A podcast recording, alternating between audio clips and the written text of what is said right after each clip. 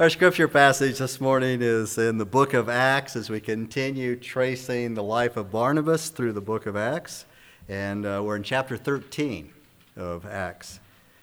And I'll be reading verses 4 through 13 of Acts chapter 13. This is right after Barnabas and Saul have been set apart for the work that God has called them. The church has fasted and prayed. And then it says in verse 4, the 13th chapter So then, being sent out by the Holy Spirit, they went down to Seleucia, and from there they sailed to Cyprus. When they reached Salamis, they began to proclaim the word of God in the synagogues of the Jews, and they also had John as their helper. When they had gone through the whole island as far as Paphos, they found a magician, a Jewish false prophet, whose name was Bar Jesus who was with the proconsul Sergius Paulus, a man of intelligence. This man summoned Barnabas and Saul and sought to hear the word of God. But Elymas, the magician, for so his name is translated, was opposing them, seeking to turn the proconsul away from the faith. But Saul, who is also known as Paul, filled with the Holy Spirit, fixed his gaze upon him and said, you are full of all deceit and fraud, you son of the devil, you enemy of all righteousness. Will you not cease to make crooked the straight ways of the Lord? Now behold, the hand of the Lord is upon you, and you will be blind and not see the sun for a time. And immediately a mist and a darkness fell upon him, and he went about seeking those who would lead him by the hand. Then the proconsul believed when he saw what had happened, being amazed at the teaching of the Lord. Now, Paul and his companions put out to sea from Paphos and came to Perga in Pamphylia. But John left them and returned to Jerusalem. May God add his blessing to the understanding of the reading of his word. Well, this morning we journey with Barnabas and Saul to the island of Cyprus, which is up in the northeastern part of the Mediterranean Sea. And the ancient world regarded Cyprus much like we regard Hawaii or the Bahamas today. William Barclay says that the island was called Makaria. Makaria means blessed or happy isle. Makaria means happy or blessed. You remember that Jesus was fond of that word. He said, Makarios are the poor in spirit. Blessed or happy are the poor in spirit. So it was the happy isle, the blessed isle, because its climate was so perfect, its resources were so abundant, and some thought it was kind of placed in the sun like we would think of a fantasy island. In ancient days, Cyprus was known for its fruit, for its beautiful flowers. The island produced wine and oil in abundance. It was abundant in natural resources and minerals. It was famous for Cyprian salt, alum, gypsum, mica, precious stones. The wealth of the island lay in its silver mines, which were abundant, and its forest, its abundant forests, provided ships or, or builders, shipbuilders, with wood all over the Mediterranean Sea. Cyprus was the kind of place where people wanted to go, where people wanted to live, where you could let the rest of the world go by. You might remember that song written by Jimmy Dean. Willie Nelson sang it let the rest of the world go by? When someone like you, a pal so good and true, I'd like to leave it all behind and go and find some place that's known to God alone, just a spot to call our own. We'll find perfect peace where joys will never cease out there beneath the kindly sky. We'll build a sweet little nest somewhere out in the west and let the rest of the world roll by. Sounds great, but Cyprus, like every place else in the world, was a needy place. In spite of people's expectations, in spite of their best hopes, perfect peace, if any, could not be found. The joys did cease. The skies were not only were not always kindly, sometimes they were cloudy all day, as the other song would say. And because of its strategic location in the Mediterranean Sea, the North Mediterranean, Cyprus has often been rocked by wars for thousands of years. We hear a lot today about the so called occupied territories in Israel, but very little is said about Cyprus, if anything. In a full scale war in 1974, Turkey invaded the northern part of the island. They wanted to take over the whole island with a full scale war. And now there's a demilitarized zone that separates the northern part of Cyprus from the southern part. Thousands of people were driven from their homes and their livelihoods. 200,000 people in Cyprus were misplaced, lost their homes, lost their, their livelihoods. Cyprus is far from being a happy isle today while Muslims occupy a large portion of the island. Well, welcome to Happy Island. One of the strange quirks of history was that the, the president who was deposed, the Cypriot president who was deposed in 1974, was named Makarios, which means happy or, or blessed. So it was no longer a happy island. People still go there in droves, flock to Cyprus, the tourists do, wanting to find that, that tropical paradise. But all of this with wars, it should not surprise us who are understanding of the spiritual realities. Even as Barnabas and Saul, along with John Mark, obey the Holy Spirit and they head off to Cyprus, they're going to face difficulties involved in the preaching of the Word of God in enemy occupied territory. Territory that is controlled by the God of this age, Satan. That even though they are doing what God called them to do and gifted them to do and commanded them to do, this is going to be tough. And this was just the first start of a very tough adventure. We're all familiar with Murphy's Law. You know how that goes. Number one, nothing's as easy as it looks. Number two, everything takes longer than you think. And number three, if anything can go wrong, it will. Sometimes they add a fourth one at the worst possible time. I can agree with that. How are thermostats these days. Pastor Kent Hughes of Wheaton Bible Call, or Wheaton Bible Church reminds us of this. He says, "Whoever you are, rich, poor, young, old, pious, impious, you will encounter hardships. The only time troubles will cease is when you're in the grave, and then if you're not a believer, your troubles are just beginning." Let me take this a step further. Life is continually difficult for the Christian. Accept Christ and everything will be fine sounds good, but it's simply not true. We've all met fine Christians who are going through tough times. Some are battling disease, some gut wrenching family problems, others financial straits. Accepting Christ is no guarantee against calamity. No matter what your level of involvement in Christian activity or ministry, you will be subject to difficulties and trials. Friends will sometimes forsake you, families will fail you, Heartache will be a regular part of your life. In fact, dedication to Christ often brings us face to face with more problems than if we lived for ourselves. If some of the great Christians in the history of the church had aimed lower, they would not have experienced such an incredible variety of sorrows and would not have been used mightily by God. How we view the war makes a vast difference in our conduct and even our longevity just as it did with Paul, the great missionary, and John Mark, the first missionary casualty. In Acts chapter 13, we come to the jagged edge of authentic ministry. So please turn to the 13th chapter of the book of Acts again. Acts chapter 13, verse 4. It's on page 1335 if you're using the Bible in the racks. After fasting and praying and laying their hands on Barnabas and Saul, the church released them to the work that the Holy Spirit had called them to. Verse 4. So, being sent out by the Holy Spirit, they went down to Seleucia, and from there they sailed to Cyprus. It says that the Holy Spirit is the one who sent them out, and they went down to Seleucia, which was a seacoast town near about 10 miles from Antioch. But here we see a really neat blending of the sovereignty of God and the responsibility of men. Look up at the, the second verse of this 13th chapter. In the second verse, we see that God chose the men, set apart for me Barnabas and Saul, and God chose the work, for the work which I have called them. God chose the men, and God chose the work. And then verse 4 says that they were sent out by the Holy Spirit. It wasn't the church that sent them out. The word translated sent them away in verse 3 means to release or set free. In fact, later in the book of Acts, the same word is used of Paul's release from prison. He is set free, he is released.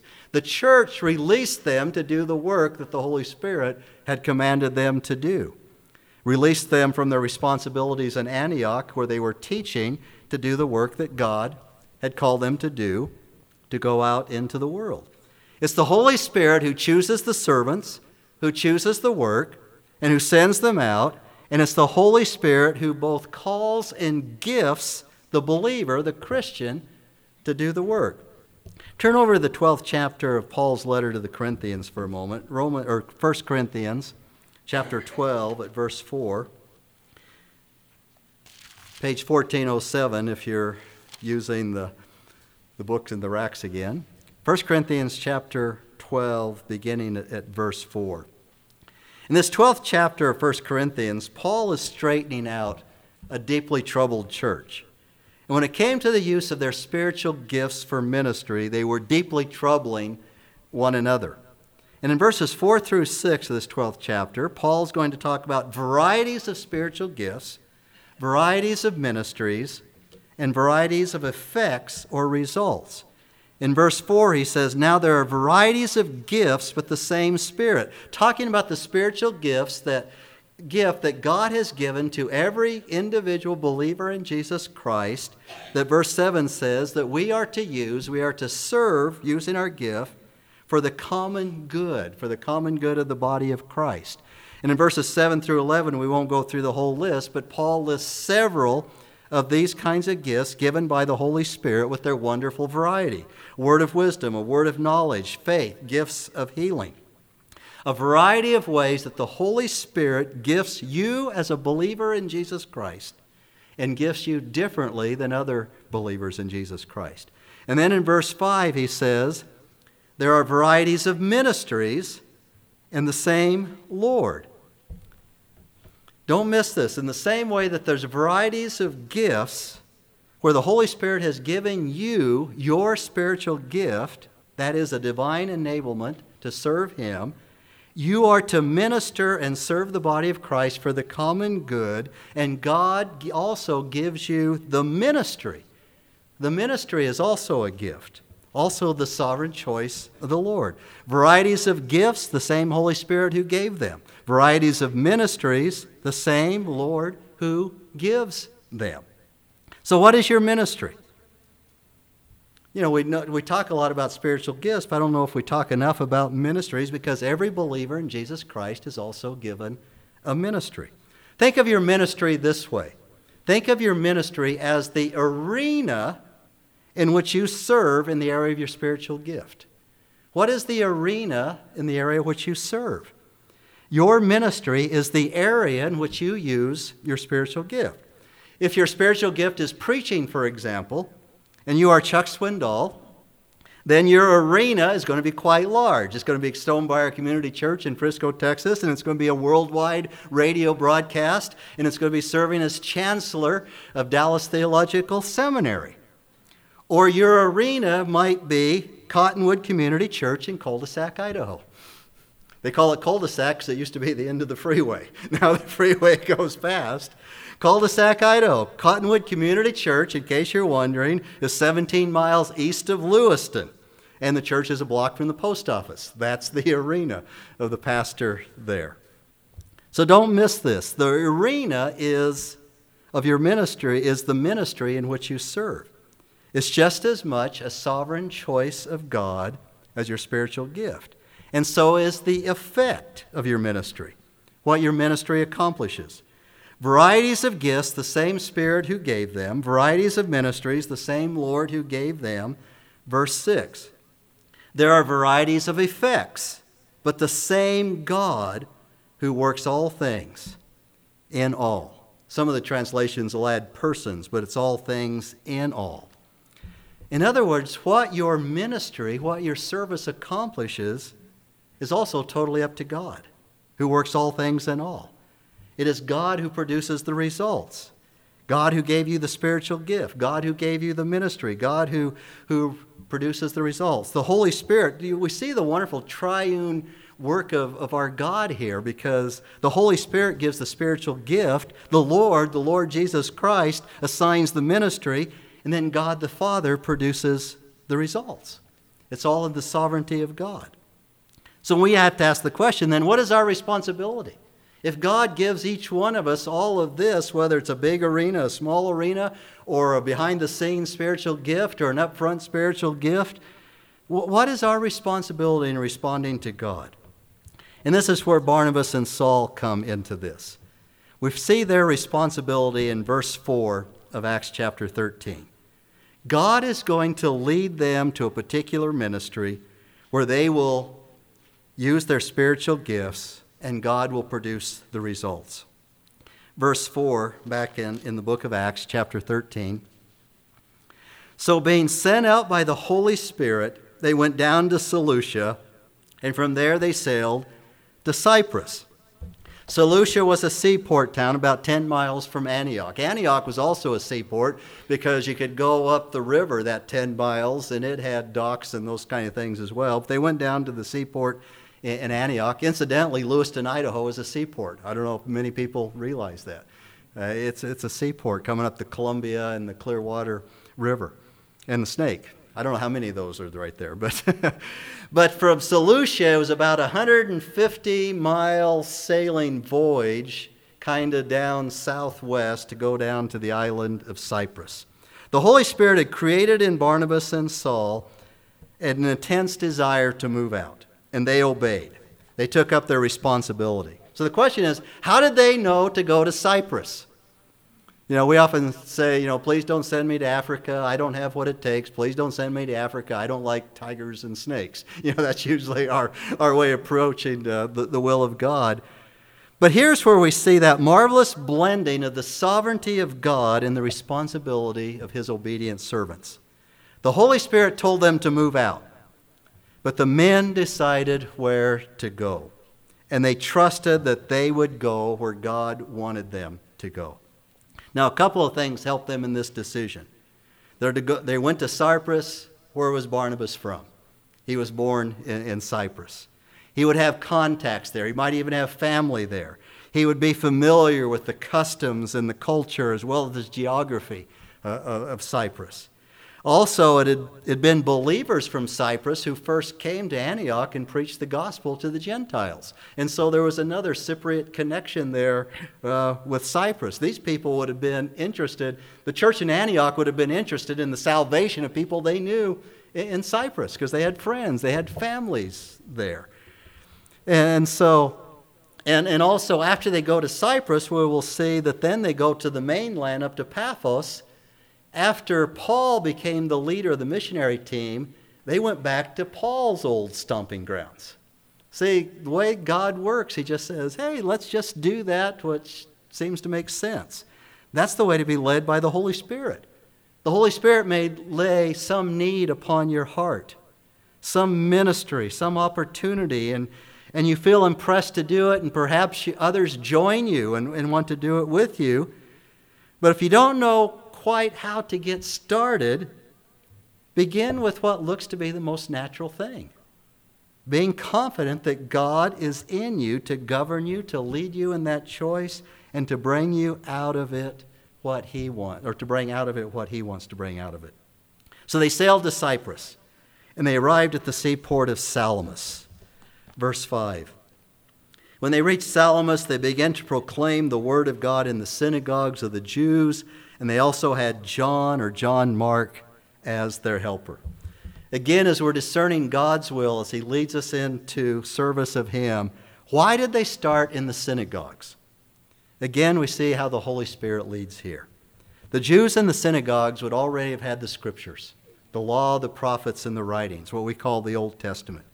And they could proclaim openly the Word of God to those who also had the Word of God. And it was also a custom in those days that when you had visitors on a Sabbath in the synagogue, that once the, the Word of God was read, you would turn to those visitors and say, Is there anything you would like to say?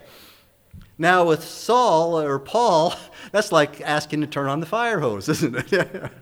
Paul, do you have anything to say? Well, of course he does. And uh, next time we're going to start to see one of those sermons.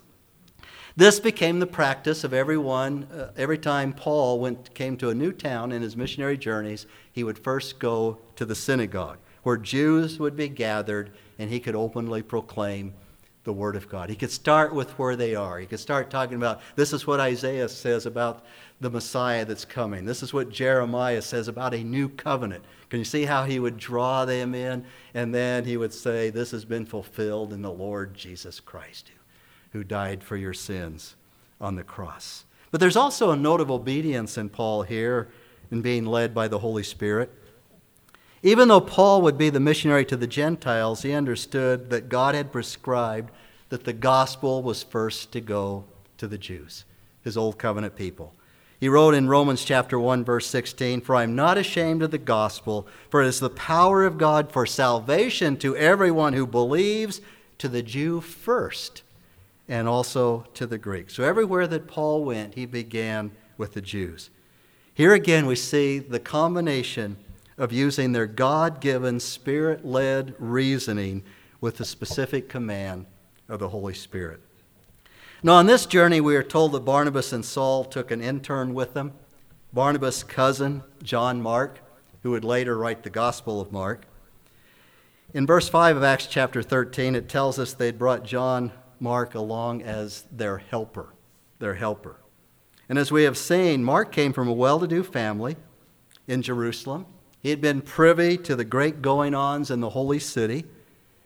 The Lord's Supper, where Jesus celebrated Passover with his disciples and instituted the Lord's Supper, probably took place. That upper room was in his mother's house, Mary's house there. The church had gathered for prayer at uh, his mom's house when Peter was arrested. John Mark probably followed Jesus and the disciples out to the Garden of Gethsemane and uh, witnessed those events. John Mark would later write the Gospel of Mark. But considering what's going to happen in a couple of chapters, in the next few verses even, Mark was probably enamored with the romance of the venture. In his mind, he saw himself accompanying Barnabas and Saul as they went out and conquered the world for Jesus Christ. He probably expected to see the same kind of miracle that had been experienced in the Antioch church and see that duplicated in other places. It's been estimated by the end of the first century there were 100,000 Christians in Antioch. It really was a center for gospel, the gospel and, and for missions. And, and then there's the appeal to go to the happy isle. You know, we're going to Hawaii. You know, I had the privilege while in Coeur d'Alene to announce where the youth's missions trip was going to go one time. And they'd kept it a secret, kept it a secret until the kids had signed up. And uh, so they gave me the responsibility of announcing on a Sunday morning where they were going to go. It was Hawaii. oh, wow, cool, we're going to Hawaii. Until they found out that they were going to one of the very, very many places in Hawaii where the residents lived in squalor and poverty and where they hated European descent people because they blamed European missionaries and European domination for all their struggles, everything that they were facing as Hawaiians. It's not all flowers and blossoms and sunshine in, in Hawaii. Mark was ready to go to the Happy Isle. The olive trees glistened in the sun, but once they were on the missionary journey, reality set in. They all became tired, they became exhausted the accommodations were not always the best. Paul talks about those dangers from this and dangers from that very often in his writings. Mark began to wonder why he'd come on this trip. And when reality sets in in Acts chapter 13, it comes with a thud and it comes in the form of satanic opposition.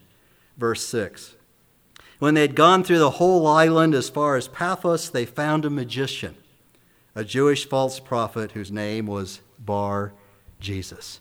Having journeyed across the island, they went from east at Salamis at the seaport over to Paphos, which is towards the other end of the island. Paphos was the capital of the island, and there they ran directly into satanic opposition. man by the name of Bar Jesus. Bar Jesus means son of Jesus or son of salvation. He may have been playing on Jesus' name, claiming to be a spiritual son uh, of Jesus, a descendant of Jesus, and therefore was the heir to Jesus' magical powers. At any rate, this sorcerer was claiming to know the way of salvation. In verse 8, he is called Elymas. Elymas is an Arabic word which means skillful one.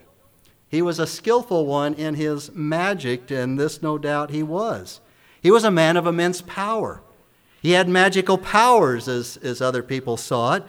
He claimed to know the way of salvation, and he had a controlling influence over the ruler of Cyprus. In other words, Elymas was the first in a long line of Christian cultists who seize upon the name of Jesus and use it for their own power and benefit. False teachers who use the name of Jesus to keep people under the thumb of their control. Verse 7 this bar Jesus was with the proconsul Sergius Paulus, a man of intelligence. This man summoned Barnabas and Saul and sought to hear the word of God. Now, Sergius Paulus was the man who governed Cyprus. It says he was a proconsul, he was a Roman proconsul, and that meant, in effect, that he was answerable to nobody else except Caesar and the Roman Senate. He answered directly to them.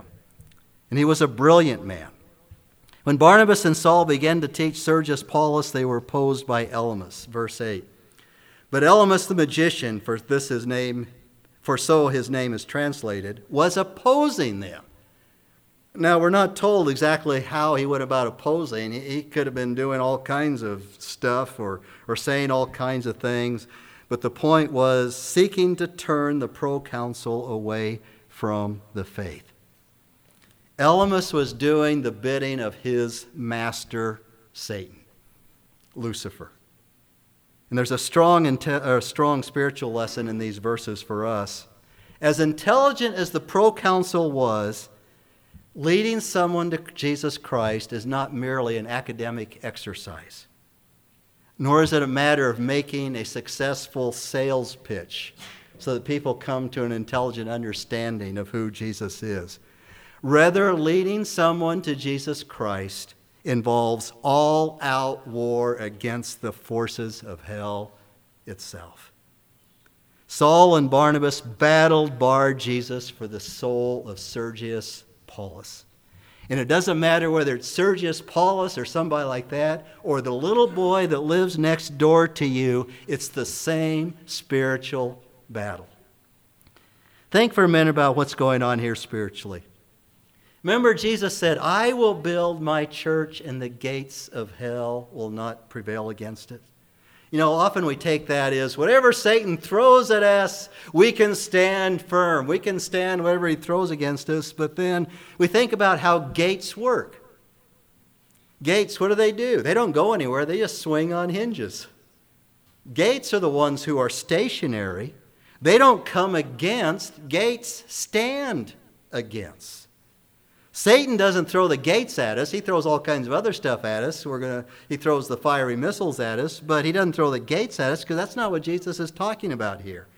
It is us as believers, his church, in the name of Jesus Christ, who crash the gates of hell, go into enemy territory controlled by Satan. We enter into the territory which is controlled and dominated by the God of this age and that's what Barnabas and Saul were doing. They had gone deep into enemy territory where our struggle is not against flesh and blood, but against the rulers, against the powers, against the wicked forces of this darkness, against the spiritual forces of wickedness in the heavenly places. That's a lot of against, and it's against us crashing the gates of hell and going into the enemy territory. Whenever we witness, Whenever we share God's word with somebody, whether it be a neighbor or in a teaching format, whenever we proclaim God's word, whenever we seek to lead somebody to Jesus Christ, whenever we do spiritual battle for the souls of men and women through God's word, in enemy territory, it's like we're going in, we're erecting the standard of the cross of Jesus Christ, in enemy territory. And we call men and women and boys and girls to come to the cross. And all the while, Satan is taking his best shots at us. The fiery arrows, the fiery missiles fill the air. I don't know if you've ever seen movies like Braveheart and William Wallace. I don't suggest you go see them. I'm just saying is there's always that scene in these movies where the armies are getting ready to gather against each other. And what's the first shot that's fired? All these archers come out in front of the shields and they fire these millions of arrows that are coming through the air. And then there's somebody trying to hold up their, their shields, and these, these arrows are coming through the gaps in the shields and, and hitting people.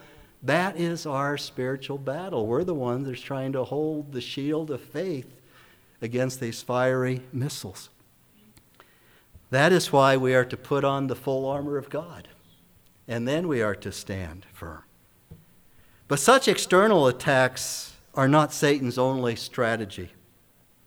Even more deadly over the centuries to the Church of Jesus Christ have been his attacks from within. How Satan gets in on the inside and attacks from within. So it's, it's hardly surprising that here at the very beginning of the first missionary journey, Satan sought to derail the mission to the Gentiles with internal pressure as well. And that pressure would come from John Mark's desertion. John Mark couldn't take this. Verse 13 says that he left and returned to Jerusalem. Later, Luke, the, God, or the writer of the book of Acts, would use the word he deserted them. Mark deserted them. He was a deserter from the spiritual battlefield. And we know how we feel about deserters around here, don't we?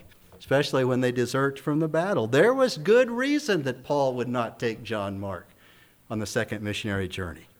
John Mark had a long ways to go before he would be, as we know him, the gospel writer uh, of Mark. Took a lot of encouragement by, by Barnabas to bring him along. But we see the nature of the opposition beginning at verse 9 in Acts chapter 13. In verse 9, we find Saul referred to as Paul for the first time. Now, part of this has to do with uh, his Roman name, Paul being his Roman name, his ministry to the Gentiles, like Sergius Paulus, who was a Gentile. A lot of it has to do with Paul exercising his apostolic gift. This is the first recorded time that Paul began to fulfill and did fulfill his apostolic ministry his gift of apostleship, as we would say. And thereby, as an apostle, now Paul is going to become the leader of the missionary team. It's no longer going to be Barnabas and Saul, it's going to be Paul and Barnabas. Because if you're an apostle and fulfilling your gift, of course you're going to be the leader of, of the missionary team. In other words, Paul has come fully into the arena of his ministry and his calling to the Gentiles. In other words, he's fulfilling his gift of apostleship in the arena that God has set for him, and then God is going to bring forth the results. Verse 9. But Saul, who is also known as Paul, filled with the Holy Spirit, fixed his gaze upon him and said, You are full of all deceit and fraud, you son of the devil, you enemy of all righteousness. Will you not cease to make crooked the straight ways of the Lord? Now behold, the hand of the Lord is upon you, and you will be blind and not see the sun for a time. And immediately a mist and a darkness fell upon him, and he went about seeking those who would lead him by the hand. Now, we need to be clear about a couple of things here because in verse 10, through discerning and knowing God's word, any one of us filled with the Holy Spirit could look at somebody, and if this was true, say, You're full of deceit. You're a fraud. You're the son of the devil. Okay? Verse 11, we find something a little bit different here because in verse 11, Paul is exercising his gift as an apostle of Jesus Christ. It's similar to when the apostle Peter caught Ananias and Sapphira in Acts chapter 5 in a lie against the Holy Spirit. And what happened to them? They fell down dead, and great fear came upon all those who heard it. Peter was exercising his gift of apostleship. For the first time, with Paul's words to Elymas, he exercised his God given authority and gift as an apostle of Jesus Christ. Having obeyed the Spirit of God by going to Cyprus and doing what God had called him to do, Paul was led by the Spirit of God into that greater ministry that God had for him as the apostle to the Gentiles. The Holy Spirit gives the spiritual gift, the Lord Jesus Christ assigns the ministry, and God the Father produces the results. In verse 12, we see the results in the response of Sergius Paulus. We saw what the results were in, in Elymas, but also what Paul's words as he proclaimed the word of God to Sergius Paulus. Verse 12 Then the proconsul believed when he saw what had happened, being amazed at the teaching of the Lord. Yeah, he, he, he, he was amazed and he believed and he saw what happened with Elymas, but it was the teaching of the Lord that brought him to faith in Jesus Christ. This is the first Roman ruler to come to faith in Jesus. The first. We know about Sergius Paulus from archaeology and history. On the island of Cyprus, they've discovered stone carvings with Sergius Paulus' name in them on Cyprus. We know that he was there at the right time. We know what his position was. But Sir William M. Ramsay also discovered evidence that the proconsul did indeed receive Jesus Christ and that he and his family were active and influential in the church on Cyprus and that they were also influential on the mainland in another city called Antioch. In a few more verses, we come to Pisidian Antioch, which is not Antioch in Syria, but this is Antioch up in Asia Minor, a town called Pisidian Antioch, where we read from ancient documents that Sergius Paulus' grandson was also a believer, and his grandson was the first Christian to be in the Roman Senate in Rome. Talk about influence. From here to Pisidian Antioch to Rome, a Christian in the Senate. But how did all of this affect John Mark? Verse 13, we hate to end on a negative, but that's where we come to at this point, and life is like that, didn't we say?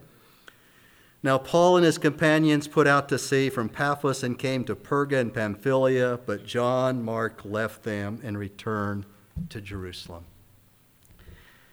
The realities of missionary life were too much for John Mark. He had inwardly romanticized the ministry they were undertaking, but reality had smashed his dreams. First came the disappointment of the seeming ineffectiveness of this initial ministry. There had been one convert, but what a price had been paid for that.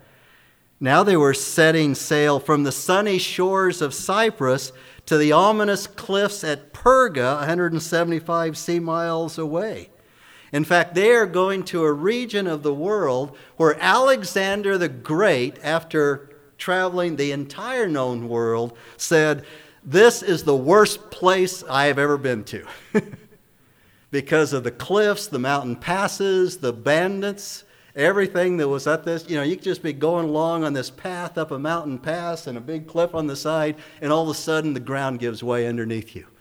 And everything's, everything's gone. It's just horrible. The weather was horrible. Malaria was in the reason. It was a horrible place. And that may have been part of the problem that John Mark left as well because there may have been sickness along the way because Paul said that he did not preach in Pamphylia, but he went on to Galatia. And he wrote in Galatians 4:13, "As you know, it was because of an illness that I first preached the gospel to you." So Paul got some he, he got sick. You know, your John Mark it hasn't been going well. Now all of a sudden Paul is sick. What are you going to do? Paul probably got malaria and he moved to a safer climate in Galatia. John Mark went home. All of this combined with John Mark's privileged upbringing was simply too much for the young man, so he went home. Later, Barnabas would beautifully redeem him for ministry, but for the time being, Paul considered him a deserter. John Mark was a wonderful young man, but at this point in his life, he was the victim of his own uninformed, idealistic expectations a casualty of spiritual warfare. He did not understand the realities of the spiritual warfare they faced. And the question is do we? Do we? Enemy territory is right outside these doors. And in our nation, Satan is gaining more and more ground in an exponential rate. The church is being more and more marginalized, and Christianity is becoming more and more criminalized. Elymas, the skillful one, if we can use that name, Elymas is on the news. He's in the movies. He's on TV. He controls the halls of power in our land. He's doing five or six talk shows this morning on, on TV. He teaches in our schools. Isn't it, isn't it interesting that all of those political shows, Face the Nation, and, and all of those are on Sunday morning when the Christians are someplace else? And he seems to have most people convinced that they can reject Christ altogether, do their own thing, or he has people convinced that they can marginalize the Church of Jesus Christ to the extreme fringes. You ever heard that word, extremist, lately? Of this happy isle we call America, that they have a view of what they want America to be, and that the church is only important when it's convenient.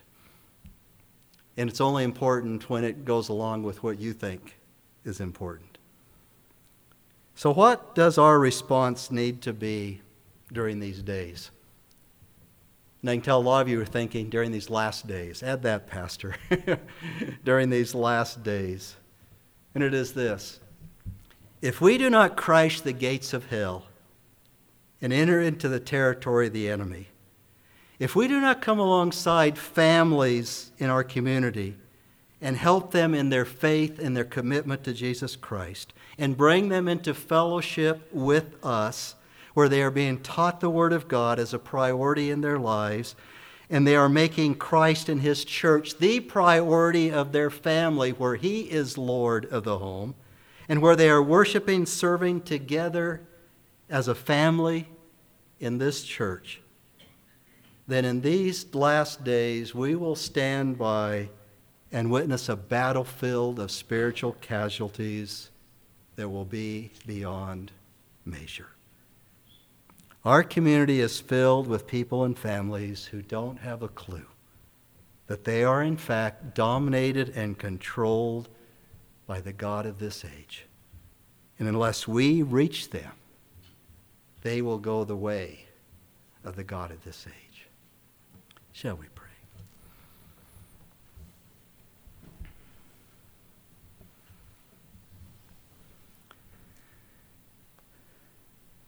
Father, I do pray that you'd open up to our hearts and to our minds, to those ministries, to those people, to those places, Lord, that we would be released, sent by the Holy Spirit to go. Father, each one of us here has knows different people and lives in a different neighborhood in our community and in the, the Treasure Valley. Interesting, we call it the Valley of Plenty and the Treasure Valley. Sounds a whole lot like Happy Isle to me.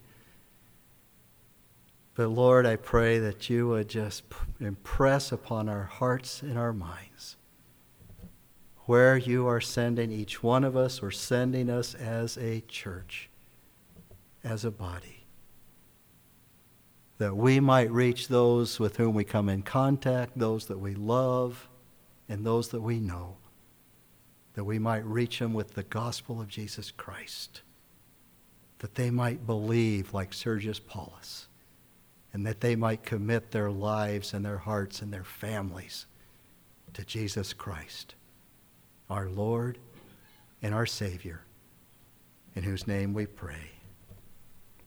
Amen.